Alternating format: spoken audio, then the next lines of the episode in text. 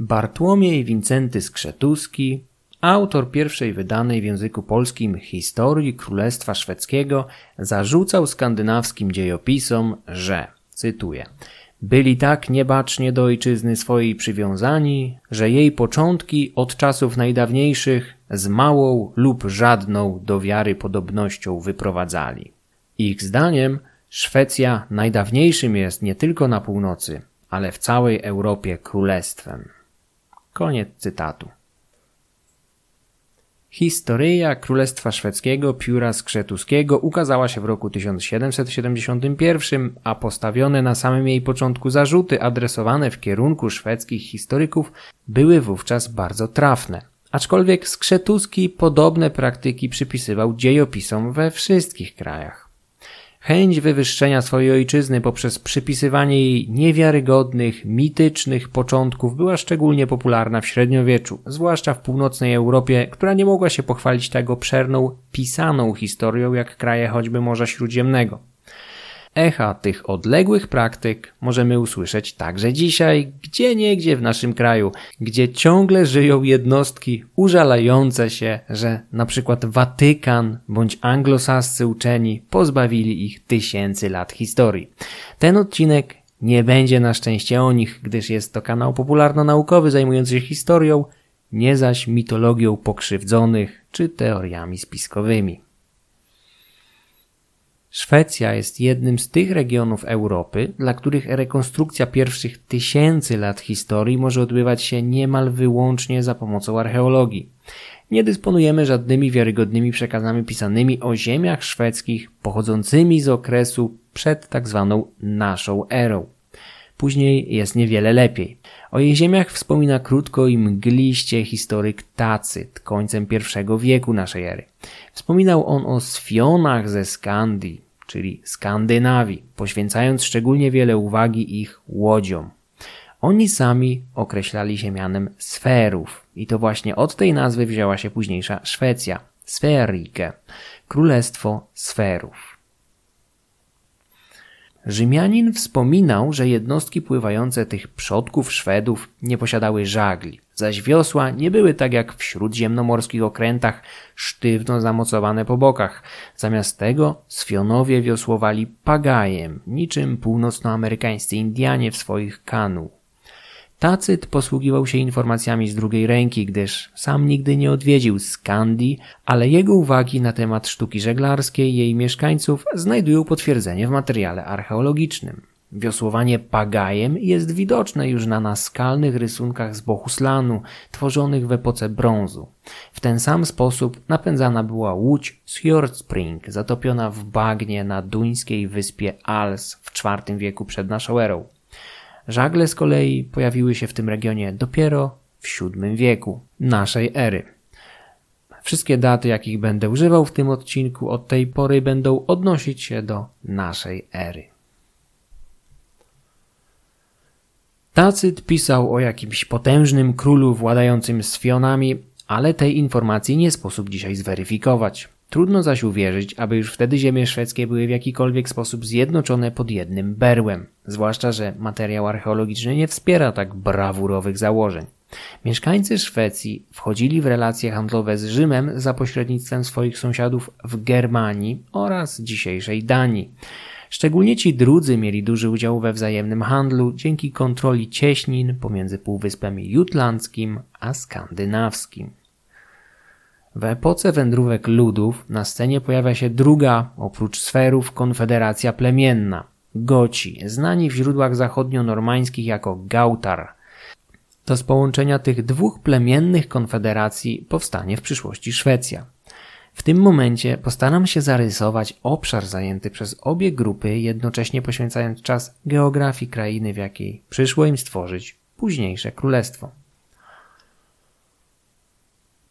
Sferowie zamieszkiwali rejon dzisiejszych jezior Melar i Hjalmar oraz nadbałtyckie obszary znane dzisiaj jako Gestrikland, Upland, Westmanland i Nerke.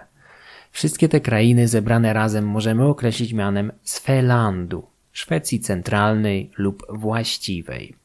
Sercem tego obszaru była Uppsala, prastara siedziba królów szwedzkich, pełniąca przez wiele stuleci funkcję najważniejszego miejsca kultowego sferów. Swiland składa się w przeważającej większości z żyznych, zalesionych nizin oraz licznych jezior dysponujących stałym połączeniem z Morzem Bałtyckim.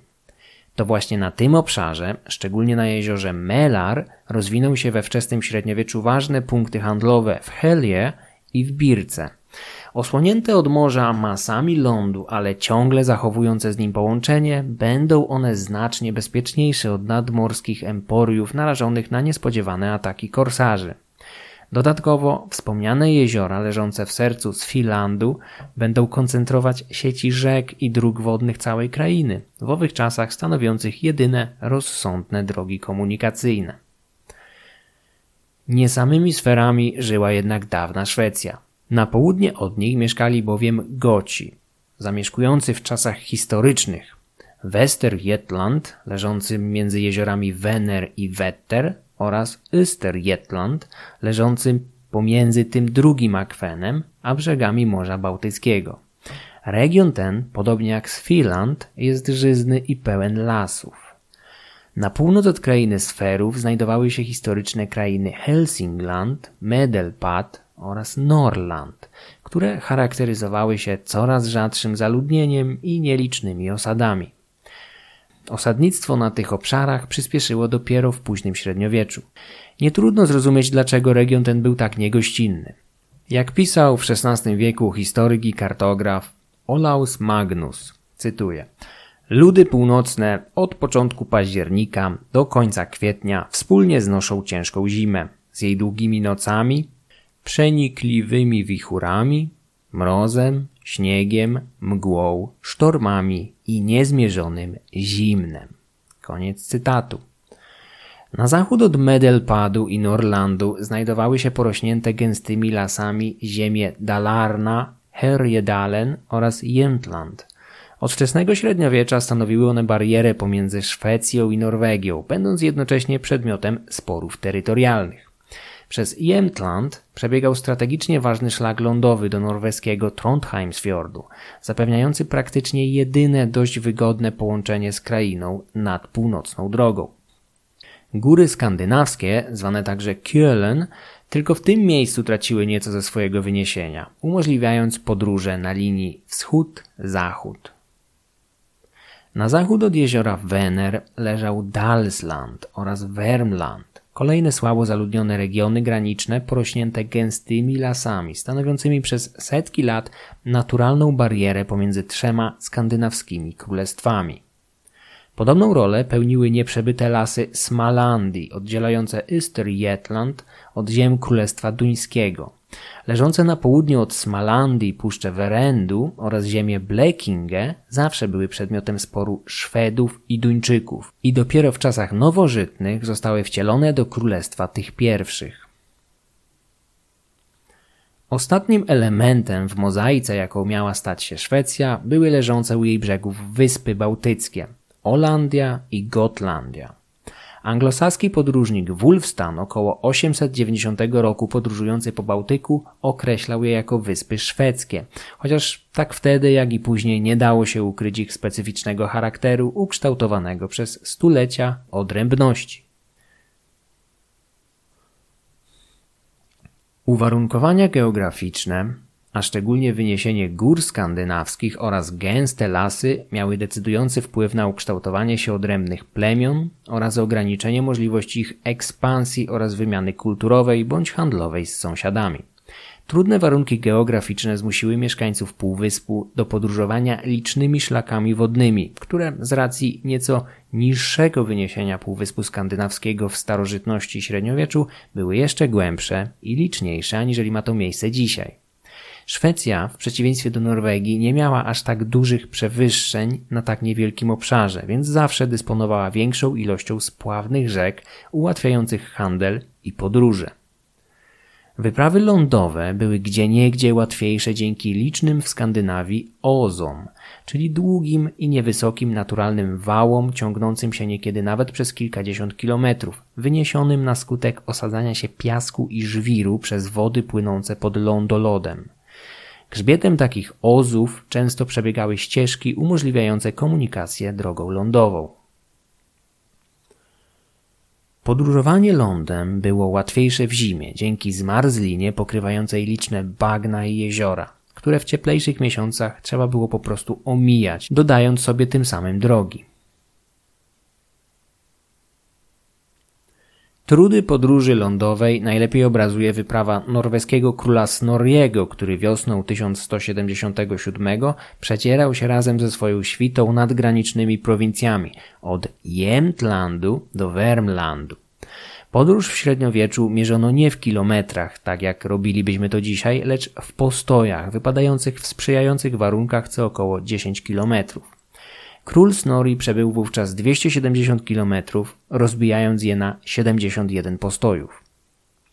Marsz przez gęste lasy, poprzecinane bagnami i jeziorami był tak wyczerpujący, że podróżni musieli się zatrzymywać co 3,5-4 kilometry.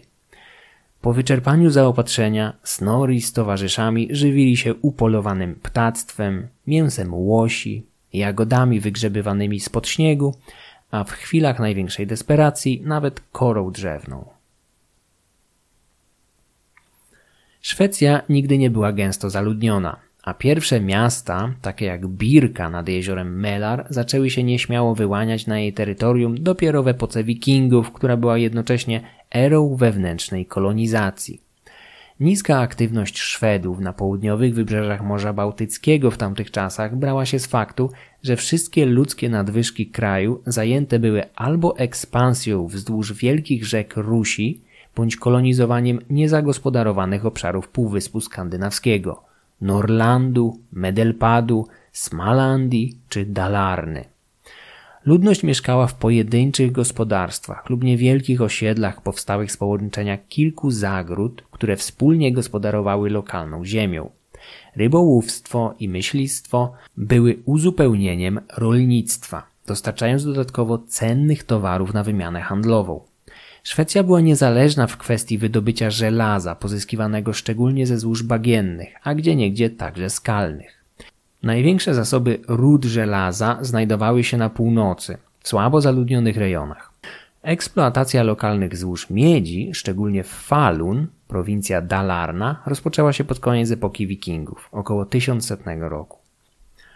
Lokalne zasoby zaspokajały również zapotrzebowanie na ołów. Ze srebrem było już nieco gorzej.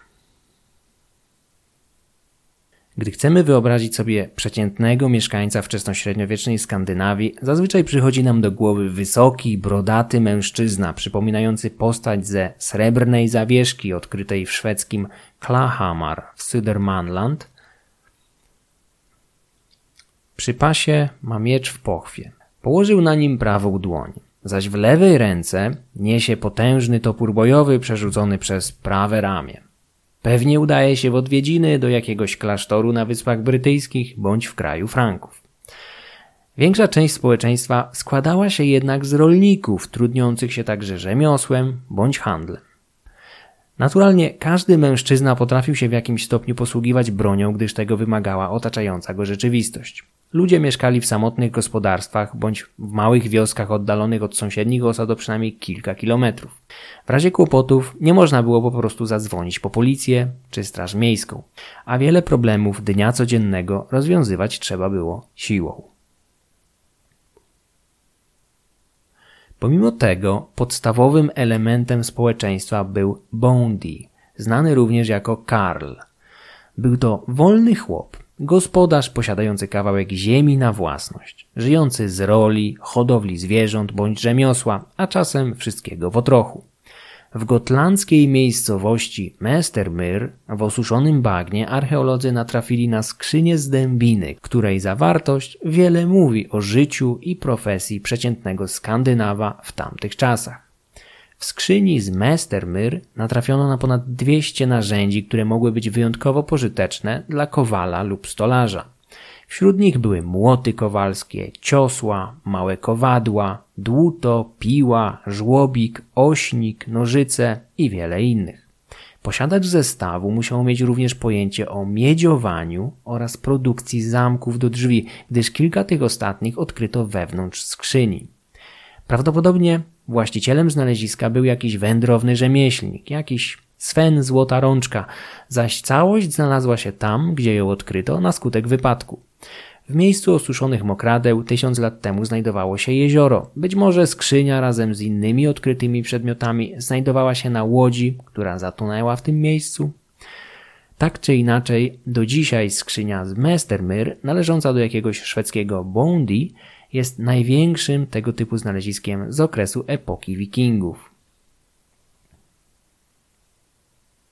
Poza wyjątkiem, jakim są lakoniczne wzmianki u Tacyta, ziemie sferów i gotów znikają ze źródeł pisanych. Bizantyjski kronikarz Prokopiusz Cezarei wspomni w VI wieku, że Skandze zamieszkuje 13 plemion, każde z nich z własnym królem, ale jego informacje mogą być jeszcze mniej wiarygodne aniżeli te posiadane przez Tacyta. Od Jordanesa również nie dowiemy się wiele na temat realiów panujących na Półwyspie Skandynawskim. Staroangielski poemat heroiczny Beowulf z kolei jest osadzony na półwyspie w realiach VI wieku, a więc w schyłkowym okresie tzw. Tak wędrówek ludów. Najstarsza pisana kopia utworu pochodzi z przełomu X-XI wieku, ale sam poemat musiał istnieć w wersji przekazywanej ustnie znacznie wcześniej. Utwór opowiada historię bohaterskich czynów dokonanych przez młodego wodza Gotów, Biulfa, który przybywa do kraju Danów na dwór sławnego króla Hrodgara, Heorot. W tym miejscu germański heros będzie w stanie zdobyć nieprzemijającą sławę, ratując królestwo Hrodgara przed potworem Grendelem oraz jego potworną matką. Beowulf jest bezcenny, nie tylko ze względu na wartość artystyczną, szczególnie dla literatury staroangielskiej. Poemat jest dla Germanów tym samym, czym Iliada i Odyseja była dla Greków. Opowieść pełna magii, dzielnych herosów i niebezpiecznych bestii przechowała dla nas również realia panujące w halach lokalnych władców. W Hrodgarze i tytułowym Beowulfie widzimy wzór, w kierunku którego będą przez setki lat podążać późniejsi skandynawscy jarlowie, wspierani przez małżonki będące odbiciem Wilfew, królowej Heorot. Za nimi zaś podążać będzie wierny Hirt, przyboczna drużyna władcy, żyjąca na jego koszt, zobowiązana w zamian do lojalności oraz daniny krwi. To w pieśni o Beowulfie znajdujemy informacje o tym, jak władcy sferów po długich walkach podporządkowali sobie i zmusili do uległości gotów. Informacja ta nie ma żadnego niezależnego potwierdzenia. Nie wiadomo więc, czy sferowie podporządkowali sobie wszystkich gotów, czy jedynie ich część i czy zdarzenie to miało charakter trwały. Pewną poszlaką na wczesną unifikację krain sferów i gotów stanowiła legendarna postać jednego z Inglingów, króla Ingialda Ilrede, który miał zjednoczyć Szwecję gdzieś w zamierzchłych czasach. Miał tego dokonać dosłownie ogniem i mieczem. Ziemię niektórych sąsiednich władców przejął po tym, jak spalił ich żywcem na uczcie wyprawionej dla celebracji jego wstąpienia na tron, innych z kolei zwalczał w długotrwałych wojnach. Króla Ingialda miał spotkać los jego nieszczęsnych ofiar. Gdy przebywał w jednej ze swoich posiadłości w Rening, pod którą to nazwą zapewne kryje się dzisiejsza miejscowość Relinge w Södermanland, został otoczony przez krewnych swoich ofiar. Nie chcąc wpaść w ich ręce, podłożył ogień pod zabudowania i spłonął razem ze swoją córką Asą, która miała zresztą odziedziczyć po ojcu jego mordercze skłonności. Co ciekawe, wykopaliska archeologiczne w tej okolicy natrafiły na ślady fortu strawionego przez potężny pożar w pierwszej połowie VII wieku, co nieznacznie uprawdopodobnia historię o śmierci jakiegoś Ingialda, który, gdyby brać legendy dosłownie, faktycznie żyłby gdzieś w tym okresie. Niektórzy dawni szwedzcy badacze wykorzystywali te historie znalezione w Beowulfie i sadze o Inglingach aby ogłosić powstanie zjednoczonej Szwecji już w VI bądź najpóźniej VII wieku. Ale dzisiaj jest to powszechnie kwestionowane. Po prostu nie ma potwierdzenia na tak wczesne powstanie zjednoczonej i tak rozległej państwowości na tym obszarze. Szwecja jest dla nas w tym okresie pewnego rodzaju terra incognita. Wiemy, że coś się w niej działo, ale nie do końca możemy powiedzieć co takiego. Obraz zaczyna się rozjaśniać dopiero pod koniec epoki wikingów w X stuleciu, zaś dopiero od wieku XI dysponujemy dość wiarygodnymi źródłami pisanymi dla dziejów tego kraju. Oczywiście, tak jak w przypadku praktycznie wszystkich ówczesnych państw w tej części Europy, są one fragmentaryczne i często nie sposób zweryfikować ich poprzez porównanie z jakimiś niezależnymi wzmiankami z innych części kontynentu. Pierwszym historycznym władcą Szwecji, którego istnienie nie może być podważone, jest dopiero Eryk Zwycięski, żyjący w drugiej połowie X wieku, będący więc współczesnym księcia Polan Mieszka I. Eryk miał być którymś z kolei władcą Uplandu, a jego domeny nie wybiegały daleko poza tę krainę, stąd prawdopodobieństwo, że jakiś z jego praprzodków trwale zjednoczył sferów i gotów cztery wieki wcześniej nie wydaje się możliwe. Dopiero jego syn Olaf Skutkonung bez wątpienia rządził będzie już zarówno krainami sferów, jak i gotów. Pieśń o Beowulfie nie jest naturalnie kroniką, chociaż w tych ostatnich sporządzanych w tamtej epoce niejednokrotnie spotkać można podobną ilość smoków, potworów i cudownych zdarzeń. Pomimo tego nie można Beowulfa kompletnie odrzucić. Na kartach poematu znajdujemy wzmianki o sytuacji politycznej w Skandynawii oraz poznajemy imiona dwóch królów sferskich Ottara i Adilsa. Co ciekawe, ci sami władcy pojawiają się na kartach późniejszej sagi o Inglingach przypisywanej Thiodolfowi z Chwin. Saga o Inglingach miała powstać niezależnie od poematu o Beowulfie, co dodatkowo czyni ją ciekawym zabytkiem, ale podobnie jak w poprzednim utworze, także tutaj wersja pisana jest znacznie późniejsza od pierwotnej, ustnej. Sagę zachował dla nas niezawodny Snorri Sturluson, islandzki polityk, historyk i sagamandr. Opowieść o Inglingach zachowała się jako element Heimskringli, księgi opowiadającej historię królów Norwegii, rzekomo wywodzących się z tej legendarnej dynastii. Większość sag, jakie znamy, została spisana na odległej, mroźnej Islandii, zaś ich ilość jest fenomenem na skalę całego kontynentu. Islandczycy w dużej mierze pochodzili z Norwegii i to z tym krajem utrzymywali silne stosunki polityczne oraz handlowe przez całe średniowiecze. Drugą w kolejności destynacją, w której kierunku się udawali, były Wyspy Brytyjskie. Szwecja była dla Snoriego i jego rodaków krajem równie odległym jak kraina Franków, stąd wyczyny szwedzkich jarlów niezmiernie rzadko goszczą na kartach sag islandzkich. Theodolf, któremu przypisuje się autorstwo sagi o Inglingach, był norweskim skaldem żyjącym na przełomie IX i X wieku a więc w czasach Haralda Pięknowłosego, uznawanego często za pierwszego króla Norwegii. Sam poemat miał powstać na zamówienie jarla Ragnwalda Heidumhere, który w Heimskringli pojawia się jako kuzyn Haralda Pięknowłosego. Saga o Inglingach nie jest kroniką. Jej autor nawet nie sili się na jakiekolwiek datowanie życia, panowania i wyczynów jej bohaterów. Opowiada dzieje kilkunastu pokoleń dynastii królów Swilandu, wywodząc ich od samego Odyna, który miał przybyć do krainy Sferów, gdzieś ze wschodu, z nadmorza Czarnego. Nie sposób udowodnić ani definitywnie podważyć istnienia żadnego z kilkunastu władców wymienionych w sadze. Przypuszcza się jednak, że część imion może należeć do autentycznych wodzów sferów, panujących nad Swilandem między VI a VIII wiekiem, podczas okresu znanego w nauce jako epoka Wendel. Już w XIX wieku odkryto w kurhanach z terenu Swilandu liczne artefakty potwierdzające istnienie silnej i bogatej kasty wojowników trzymających w ryzach okoliczne ziemie. Wykopaliska prowadzone w miejscowościach Wendel, Gamla Uppsala oraz Walsjerde pozwoliły wydobyć na światło dzienne kunsztownie zdobione elementy rynsztunku, wśród których na szczególną uwagę zasługują charakterystyczne hełmy z tzw. Tak okularem z Wendel oraz Walsjerde. Wrażenie dodatkowo potęgują zdobiące je misterne płytki z brązu przedstawiające rytualne tańce uzbrojonych po zęby wojowników. Niektórzy z nich pojawiają się przystrojeni w skóry drapieżnych zwierząt, wilków bądź niedźwiedzi. Matrycę do odlewu tych płytek odkryto na Olandii, w Torslundzie, miejscowości biorącej swoją nazwę od gaju boga wojny Tora.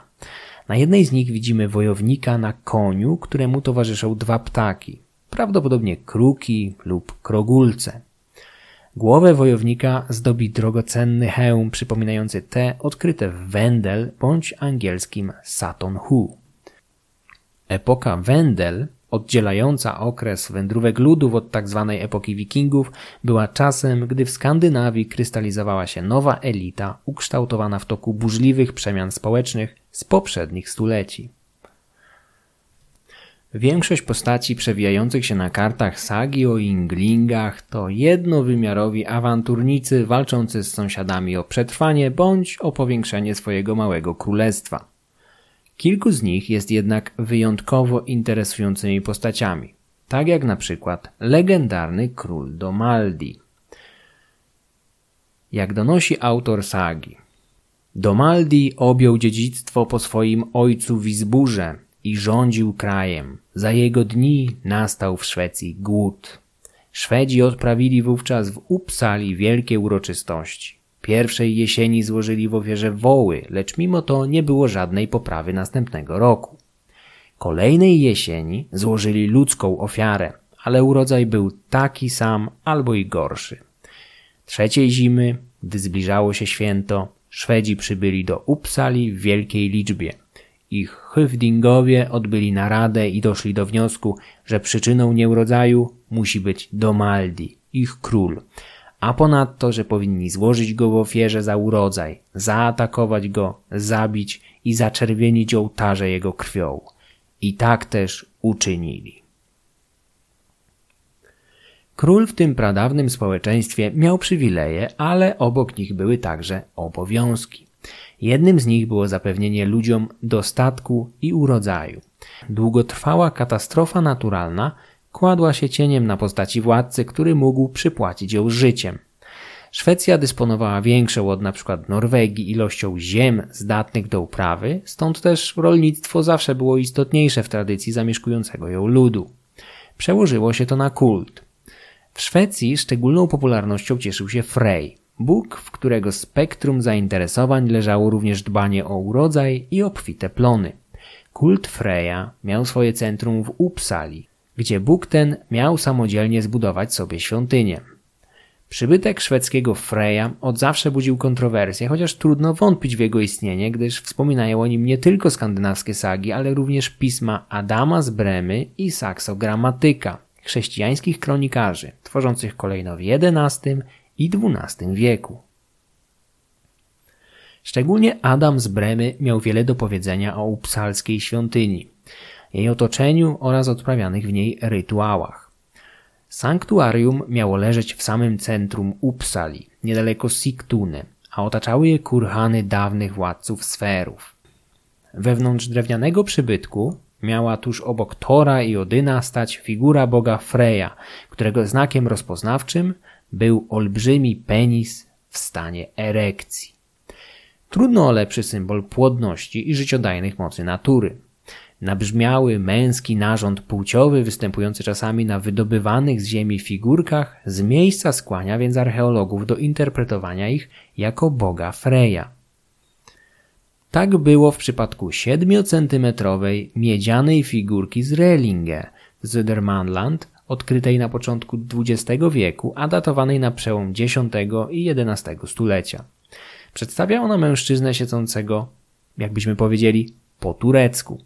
Jedną dłonią trzyma on swoją spiczastą brodę, druga została złamana. Postać ma stożkowate nakrycie głowy, prawdopodobnie hełm. Może także pochwalić się masywnym penisem w stanie erekcji.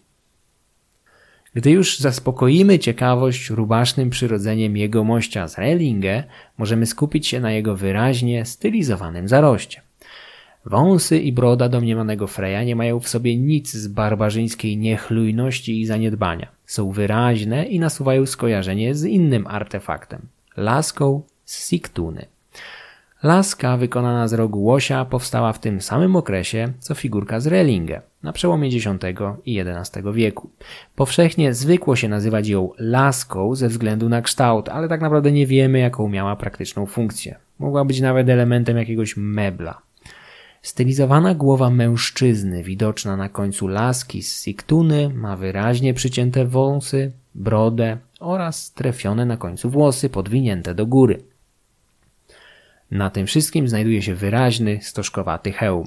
Ów zadbany jegomość był więc wojownikiem, a być może także arystokratą. Czy tak wyglądał wzór męskości w szwedzkim Uplandzie tysiąc lat temu? Bardzo możliwe.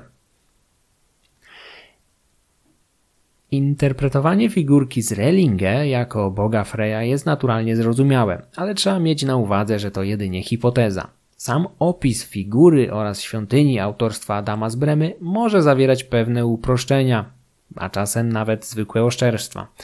Ich autor był gorliwym chrześcijaninem, a w tworzeniu swojej relacji korzystał z opowieści z drugiej ręki. Sam nigdy nie był w Uppsali. Są jednak pewne elementy, które zdaje się potwierdzać archeologia, dodatkowo zwiększając wiarygodność historii pechowego króla Domaldiego. W pobliżu upsalskiej świątyni miało bowiem znajdować się wielkie drzewo o rozłożystych konarach. Miało być zawsze zielone, tak zimą jak latem.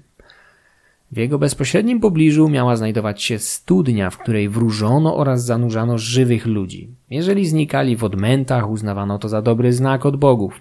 Co dziewięć lat podczas wiosennej równonocy w Upsali odbywała się wielka uroczystość trwająca dziewięć dni. W jej trakcie codziennie składano ofiarę z jednego męskiego przedstawiciela każdego gatunku. Byli tam więc na pewno ludzie, psy i konie, a poza nimi przypuszczalnie byki, barany, świnie, kozły i koguty. W ciągu dziewięciu dni składano więc bogom dary z życia 72 męskich ofiar.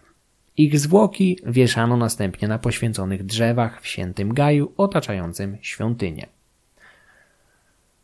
Najbardziej drastyczne elementy relacji Adama często starano się ignorować albo poddawać wątpliwość ale narastający z roku na rok materiał archeologiczny uprawdopodobnił większość twierdzeń dziejopisa.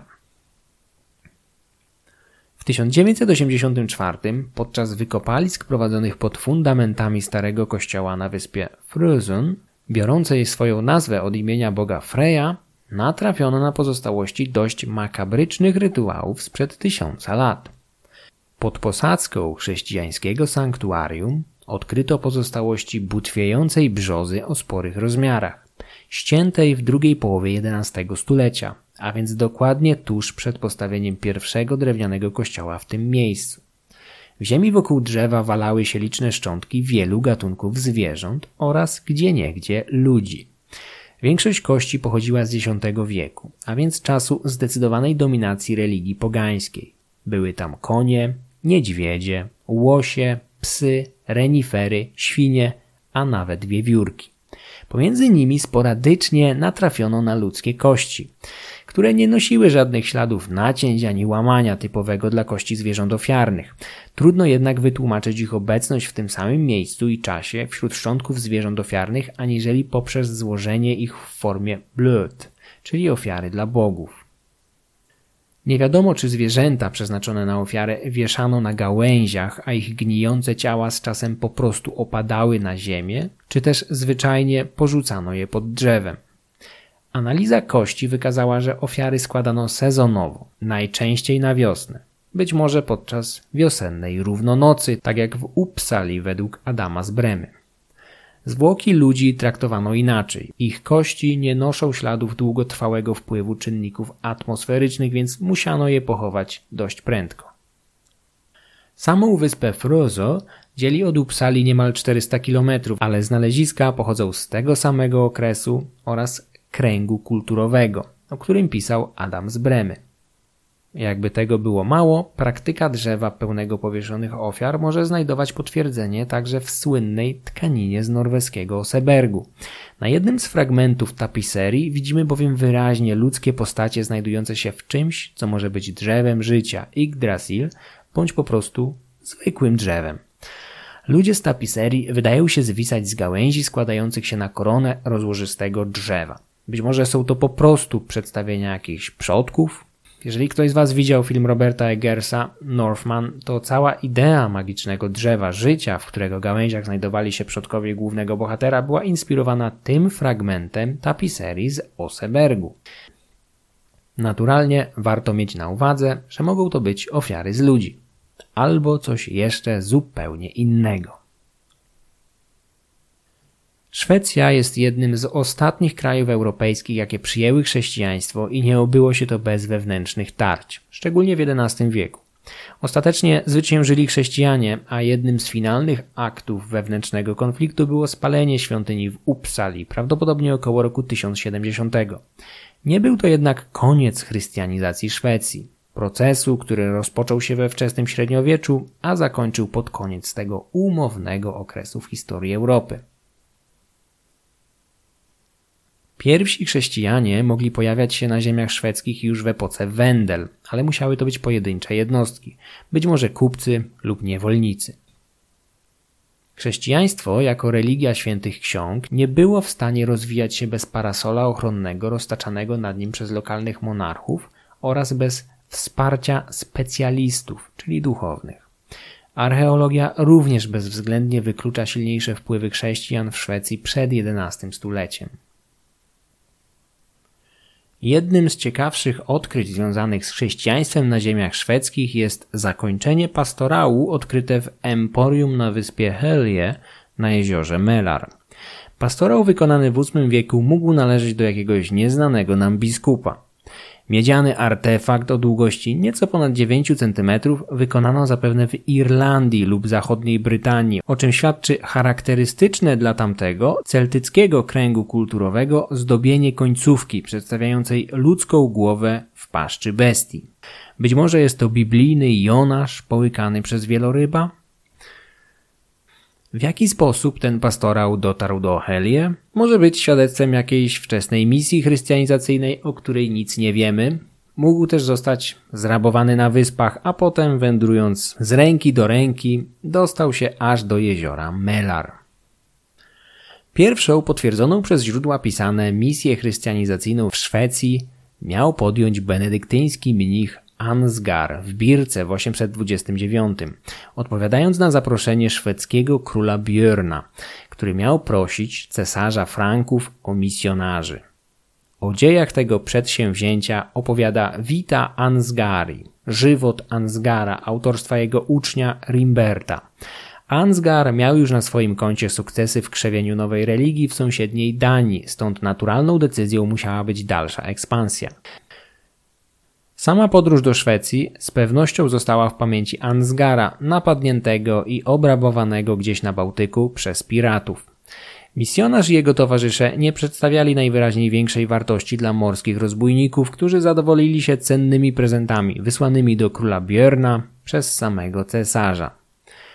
Ansgar dotarł w końcu nad jezioro Melar, gdzie miał nauczać przez kilkanaście miesięcy. W samej Birce spędził sześć miesięcy dokonując pewnych nawróceń, a w końcu zakładając pierwszą na ziemi szwedzkiej chrześcijańską wspólnotę oraz budując drewniany kościółek. Sukcesy Ansgara były możliwe jedynie dzięki wsparciu lokalnych możnych, Fridgeira oraz bogatej wdowy, Friedeborg. Decydujące znaczenie miała jednak zgoda lokalnego króla. Wita Ansgari skupia się jedynie na osiągnięciach Ansgara nie opowiada nic o zakresie terytorialnym Królestwa Björna. Misja Ansgara była niewątpliwie sukcesem, lecz o charakterze efemerycznym. W kilka lat po opuszczeniu Birki w okolicy doszło do zamieszek, w trakcie których przegnano Gaudberta, pierwszego biskupa Szwecji, zabijając przy okazji jego siostrzeńca Nitharda. Nie wiadomo do jakiego stopnia zamieszki w Birce miały charakter antychrześcijański. Być może niewielka wspólnota oberwała rykoszetem podczas standardowych walk o władzę, ponieważ stała po niewłaściwej stronie? Tego już się zapewne nie dowiemy nigdy. Tak czy inaczej, chrystianizacja Szwecji została gwałtownie przerwana i odwleczona w czasie o 200 lat. Nie oznacza to, że chrześcijan w kraju tym nie było. Pojawiali się, szczególnie w jego najbardziej kosmopolitycznych regionach, takich jak Birka, leżąca na wyspie Björke, Brak kościelnej organizacji oraz aktywnego wsparcia ze strony władców nie ułatwiał jednak chrystianizacji. Najstarszy dowód na obecność chrześcijan odkryto na cmentarzu w Birce, w grobie BJ 660 pochodzącym z X wieku. Jest to filigranowy krucyfiks przedstawiający Jezusa na krzyżu. Chrystus nie jest przybity, lecz przywiązany do konstrukcji, o czym świadczą zdobienia stylizowane na więzy. Ma także spodnie pierwotnej wersji krucyfiks mógł być dodatkowo pozłacany. Podobne przedmioty z tego samego okresu odkryto w sąsiedniej Danii. Dziesiąte stulecie było tym czasem, w którym chrześcijaństwo występowało tuż obok tradycyjnych wierzeń, zazwyczaj pokojowo. Synkretyzm religijny był tak daleko posunięty, że przedmioty należące do odrębnych wyznań można nieraz znaleźć w tym samym grobie. Tak było ze wspomnianym grobem BJ 660, w którym obok małego krucyfiksu natrafiono także na magiczną różdżkę charakterystyczną dla praktyk Sejdr. Czy kobieta pochowana w tym grobie była naprawdę chrześcijanką? Czy może parała się magią Sejdr? Mentalność ludzi wychowanych w świecie politeistycznym dopuszczała istnienie i współdziałanie wielu bogów, stąd krucyfiks we wspomnianym pochówku mógł być traktowany przez jego posiadaczkę jako element kolekcji magicznych amuletów. Kult dawnych bogów zdecydowanie dominował tak w kraju sferów, jak gotów oraz na Wyspach Bałtyckich. Panteon bóstw skandynawskich był wyjątkowo liczny. Było w nim miejsce zarówno dla mężczyzn, jak i kobiet. Szczególnie wysoką pozycją wśród tych drugich cieszyła się Freya, bogini miłości, piękna i płodności, prywatnie siostra wspomnianego wcześniej boga o wielkim fallusie.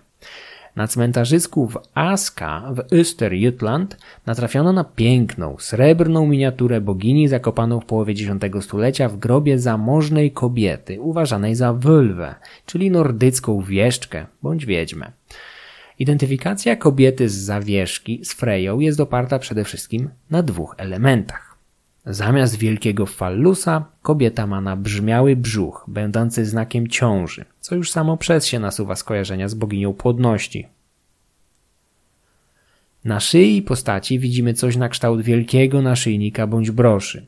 Najprawdopodobniej jest to Brisingamen, słynny klejnot Brisingów wykuty przez czterech krasnoludów z tego rodu.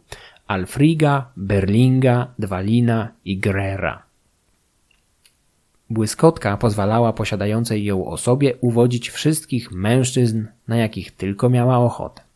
W poemacie Fryns Kwida Bóg Thor wykorzystał magiczny naszyjnik, aby oczarować olbrzyma Fryma, który ukradł mu jego zaczarowany młot bojowy. Freya musiała jednak sobie zapracować na tę bezcenną błyskotkę. Spędziła noc z każdym z czterech krasnoludów zaangażowanych w jego wykucie.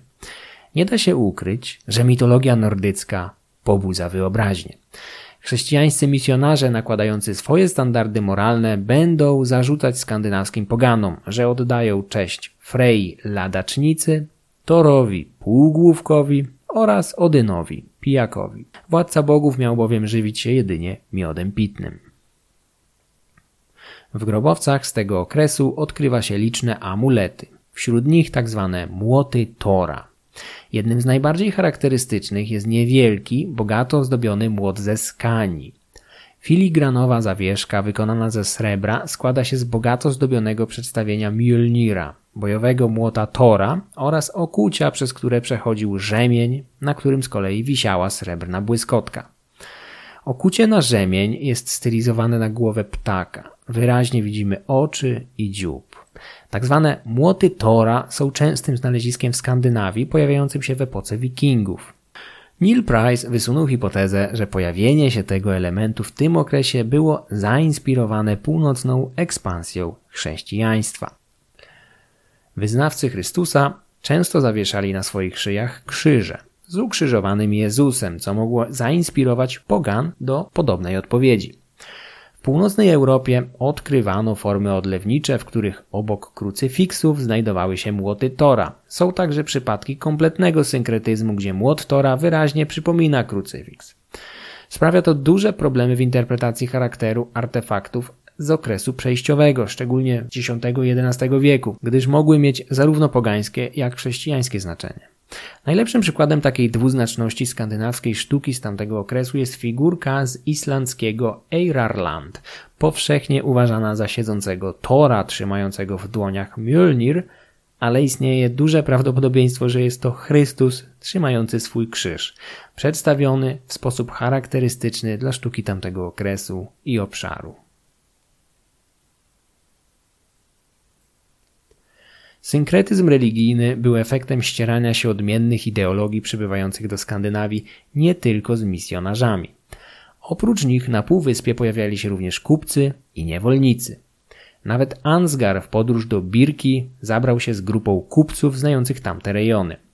Skandynawia nie leżała na przecięciu tak ważnych szlaków handlowych jak te spotykające się w największej metropolii ówczesnej Europy Konstantynopolu. Pomimo tego, Skandynawowie zawsze mieli jakiś kontakt z pozostałą częścią kontynentu, a za jej pośrednictwem także z towarami z Bliskiego i Dalekiego Wschodu. Na Helię, w warstwach odpowiadających epoce Wendel, archeolodzy natrafili na mierzącą nieco ponad 8 cm figurkę Buddy siedzącego na kwiecie lotosu. Odlany z brązu artefakt wykonano w VI lub VII wieku w odległych Indiach. To egzotyczne precjozum musiało podróżować w torbie jednego bądź nawet kilku kupców wędrujących po jedwabnym szlaku, zanim trafiło w końcu na Helię, gdzie też zakończyło swoją wyprawę. Emporium to straciło z czasem na znaczeniu i usunęło się w cień, robiąc miejsce pobliskiej Birce. To pierwsze miasto Szwecji przeżywało swój rozkwit w epoce wikingów pomiędzy 800 a 1000 rokiem. U szczytu rozwoju Birka zajmowała obszar 13 hektarów, zaś to kupieckie emporium zamieszkiwało do 3000 ludzi. W mieście spotykali się głównie kupcy z całej północnej i wschodniej Europy, ale czasem można było wśród nich spotkać bardziej egzotycznych gości z Konstantynopola oraz Bliskiego Wschodu. Zasięg kontaktów handlowych wyznaczają cudzoziemskie monety. Wśród nich olbrzymie ilości srebrnych arabskich diramów, których strumień płynął na północ nieprzerwanie aż do połowy X wieku. Kupiecki charakter birki potwierdzają archeolodzy, którzy natrafili na przykład na importowane z wysp brytyjskich bądź państwa Franków szklane naczynia do picia z IX wieku. Tego typu luksusowe towary towarzyszyły nowym obyczajom oraz kontynentalnej etykiecie zagnieżdżającej się w halach członków szwedzkiej elity. Barwne szklane puchary z niebieskim obramowaniem, wykonane w technice znanej dzisiaj jako reticella, towarzyszyły modzie na wino, uznawanym wówczas za napój elity, bogatych kupców, artystów i najznamienitszych wojowników. Nie wszystkich było stać jednak na wino. Większość populacji musiała zadowolić się zwyczajnym chlebem, który towarzyszył mieszkańcom Birki również po śmierci. W niektórych grobowcach odkryto skamieniałe bochenki chleba z łuskanego jęczmienia i owsa, składane wraz ze zmarłymi jako przekąska na tę ostatnią drogę. W rekonstrukcji diety ówczesnej populacji pomagają nam także koprolity, czyli skamieniałe ekskrementy ludzi bądź zwierząt, które również można odkryć podczas wykopalisk i na takie natrafiono także w Birce. W wolnych chwilach kupcy i mieszkańcy mogli oddawać się przyziemnym rozrywkom, wśród których prym wiodły gry planszowe. Cmentarzyska przy każdej większej osadzie zawierają pionki bądź całe zestawy gier wykonanych z drewna, rogu, kości, ołowiu bądź szkła. Nie inaczej jest w Birce, gdzie w grobie 750 natrafiono na zestaw szklanych pionków do jakiejś gry strategicznej. Większość była okrągła i nieskomplikowana, ale wśród nich znajdował się jeden większy pionek w kształcie człowieka, z oczami i czymś na kształt korony na głowie. Możliwe, że elegancki zestaw do gry z grobu 750 był lokalną wersją Hnefatafl, gry przypominającej nasze szachy, chociaż rozgrywanej według innych zasad. W grobie 571 obok ciała jednej z lokalnych kobiet natrafiono na coś, co podkreśla trwałość dawnych wzorców kulturowych w przedchrześcijańskim społeczeństwie. Miniaturowy, srebrny amulet mierzący zaledwie 3 cm przedstawia osobliwą postać. Jegomość ma dziwne nakrycie głowy, a w dłoniach trzyma dwa przedmioty, z których jeden przypomina miecz w pochwie, drugi zaś zapewne było szczepem, zanim ktoś złamał jego górną część. Ten miniaturowy amulet przedstawia najprawdopodobniej tańczącego wojownika w stylu tych znanych z matryc odnalezionych w Torslundzie, a wykonanych co najmniej 200 lat wcześniej. Birka mogła być w IX i początkach X wieku najważniejszym miastem ówczesnej Szwecji, ale w innych regionach również znajdujemy ślady ożywionych kontaktów ze światem zewnętrznym. Szwedzi żyli ze szlaków biegnących na wschód, przez Ruś do Morza Czarnego bądź Kaspijskiego, znanych jako Droga Wschodnia. W Österjotlandzie, na tym samym cmentarzysku, na którym odkryto srebrny wisiorek z Freją, archeolodzy trafili na dobrze zachowany flakon zawierający kufickie napisy. Naczynia tego typu produkowano szczególnie na terenach dzisiejszego Iraku oraz Iranu, w kalifacie Abbasydów. Flakon z Aska prawdopodobnie przybył wraz z jakimś skandynawskim kupcem, który szczęśliwie wrócił z długiej i niebezpiecznej podróży wschodnią drogą. Szczególnie bogata znaleziska, zwłaszcza srebrnych monet oraz posiekanych fragmentów srebra jest bałtycka Gotlandia. Żaden inny obszar nie może pochwalić się takim zagęszczeniem srebrnych skarbów z epoki wikingów jak ta niewielka wyspa. Spośród setek skarbów gotlandzkich, jeden odkryty na farmie Spilling jest największym srebrnym skarbem z epoki. Podczas wykopalisk w 1999 natrafiono na dwa zawiniątka zawierające łącznie 67 kg srebrnych oraz dodatkowe 20 kg brązowych przedmiotów. Całość została ukryta około 870 roku pod czymś, co musiało być pewnego rodzaju budynkiem gospodarczym, magazynem lub innego rodzaju przybudówką na zamożnej farmie. Z niewiadomych przyczyn nigdy nie odkopano i nie wykorzystano olbrzymiego skarbu, w którego skład wchodziło m.in. 14 295 monet, w większości arabskich. Jedynie kilkadziesiąt z nich nie pochodziło z krajów muzułmańskich, a wśród nich była jedna moneta hazarska zawierająca inskrypcję Mojżesz jest posłańcem Boga. Była wzorowana na monetach muzułmańskich zawierających podobne przesłanie, lecz z imieniem Mahometa. Do dzisiaj znana jest jako moneta Mojżesza. Co ciekawe, skarb był w przeszłości jeszcze większy, ale część została przypadkowo wydobyta z ziemi podczas orki kilka lat wcześniej, a następnie wyrzucona przez rolnika, który myślał, że srebrne zawijańce są jakimś starym drutem. Dotychczas na Gotlandii wydobyto ponad tonę srebra z epoki wikingów. Wśród tego znalazło się około 168 tysięcy monet z Bliskiego Wschodu, Północnej Afryki oraz Azji Centralnej. Gotlandia musiała być jednym z ważnych przystanków na drodze kupców wyruszających na wschód bądź powracających stamtąd do Szwecji. W tamtych czasach Bałtyk przecinały statki kupców, piratów, a czasem jednych i drugich. Naturalnie nie pochodzili oni wyłącznie ze Skandynawii. Wielu było Bałtami lub Słowianami.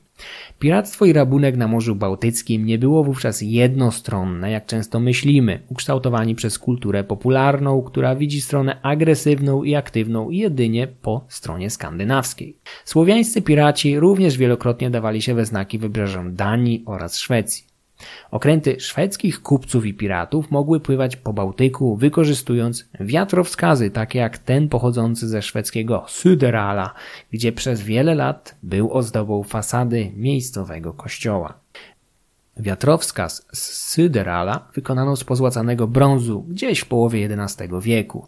Misterne zdobienia przedstawiają typowe dla Skandynawii motywy wężowatych bestii o cielskach splątanych ze sobą niczym węzeł gordyjski. Artefakt nosi ślady wyraźnego zużycia oraz obrażeń fizycznych, co może oznaczać, że był wykorzystywany na jakiejś długiej łodzi uczestniczącej w morskich bitwach. Dzisiaj można go podziwiać na wystawach Muzeum Historycznego w Sztokholmie, gdzie znajduje się również wiele innych artefaktów, o których opowiadam w tym odcinku.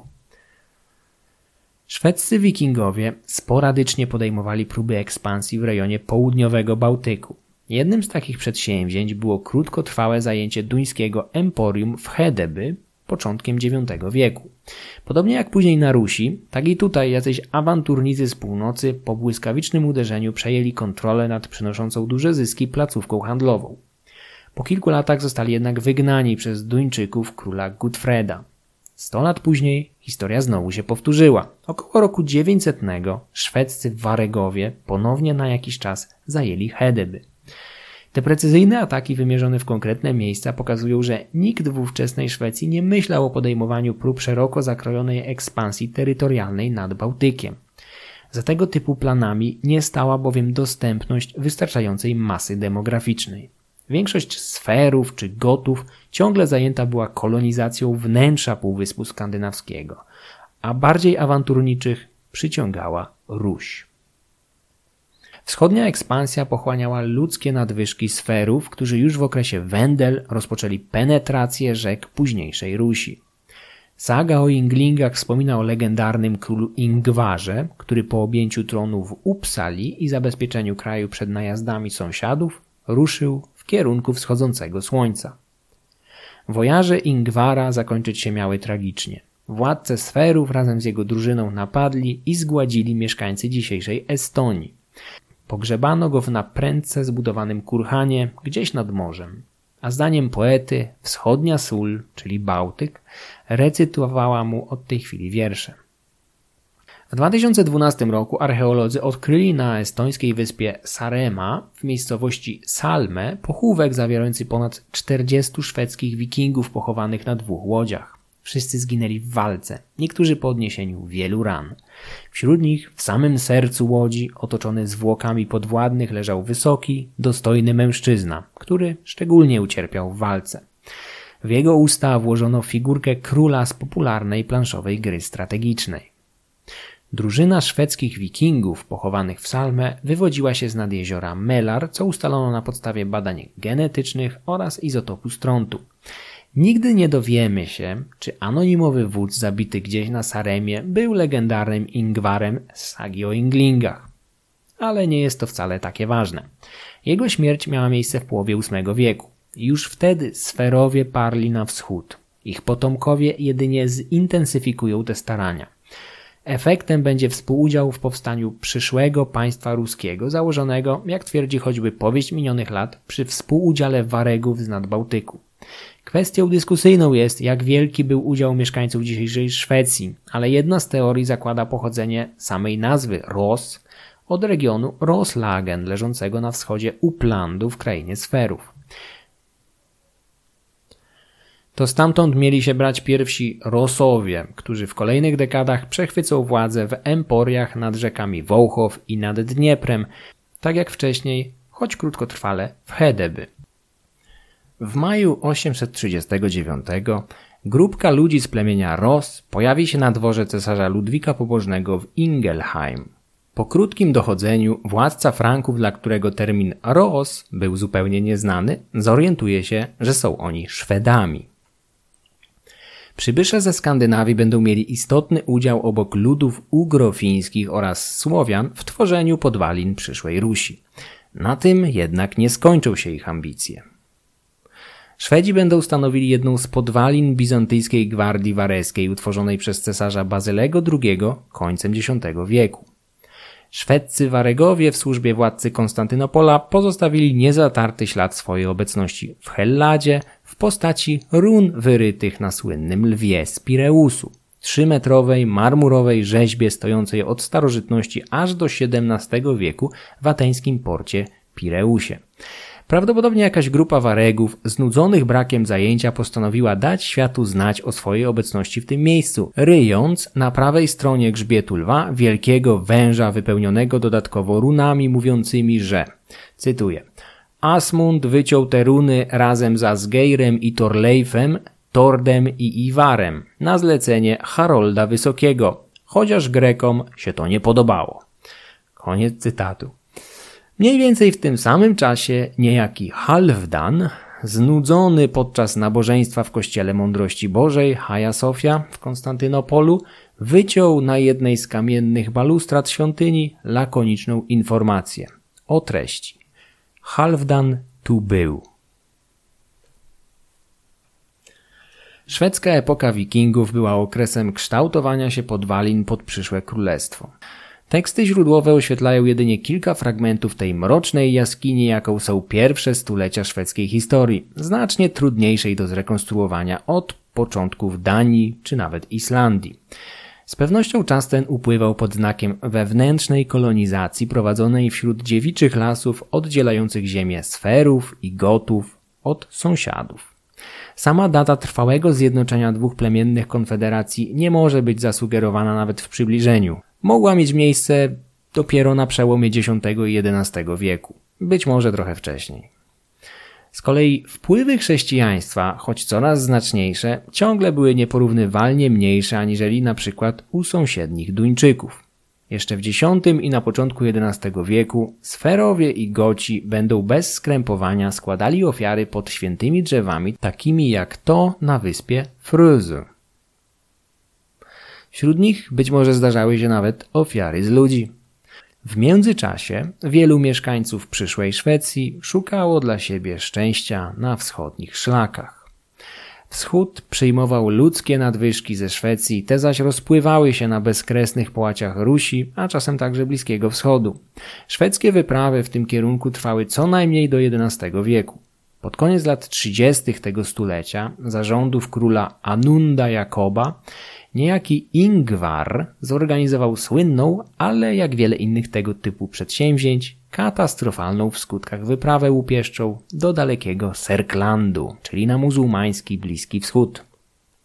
Ekspedycja zakończyła się klęską w 1041 roku, znajdując swój kres gdzieś na wybrzeżach dzisiejszego Morza Kaspijskiego bądź Kaukazu.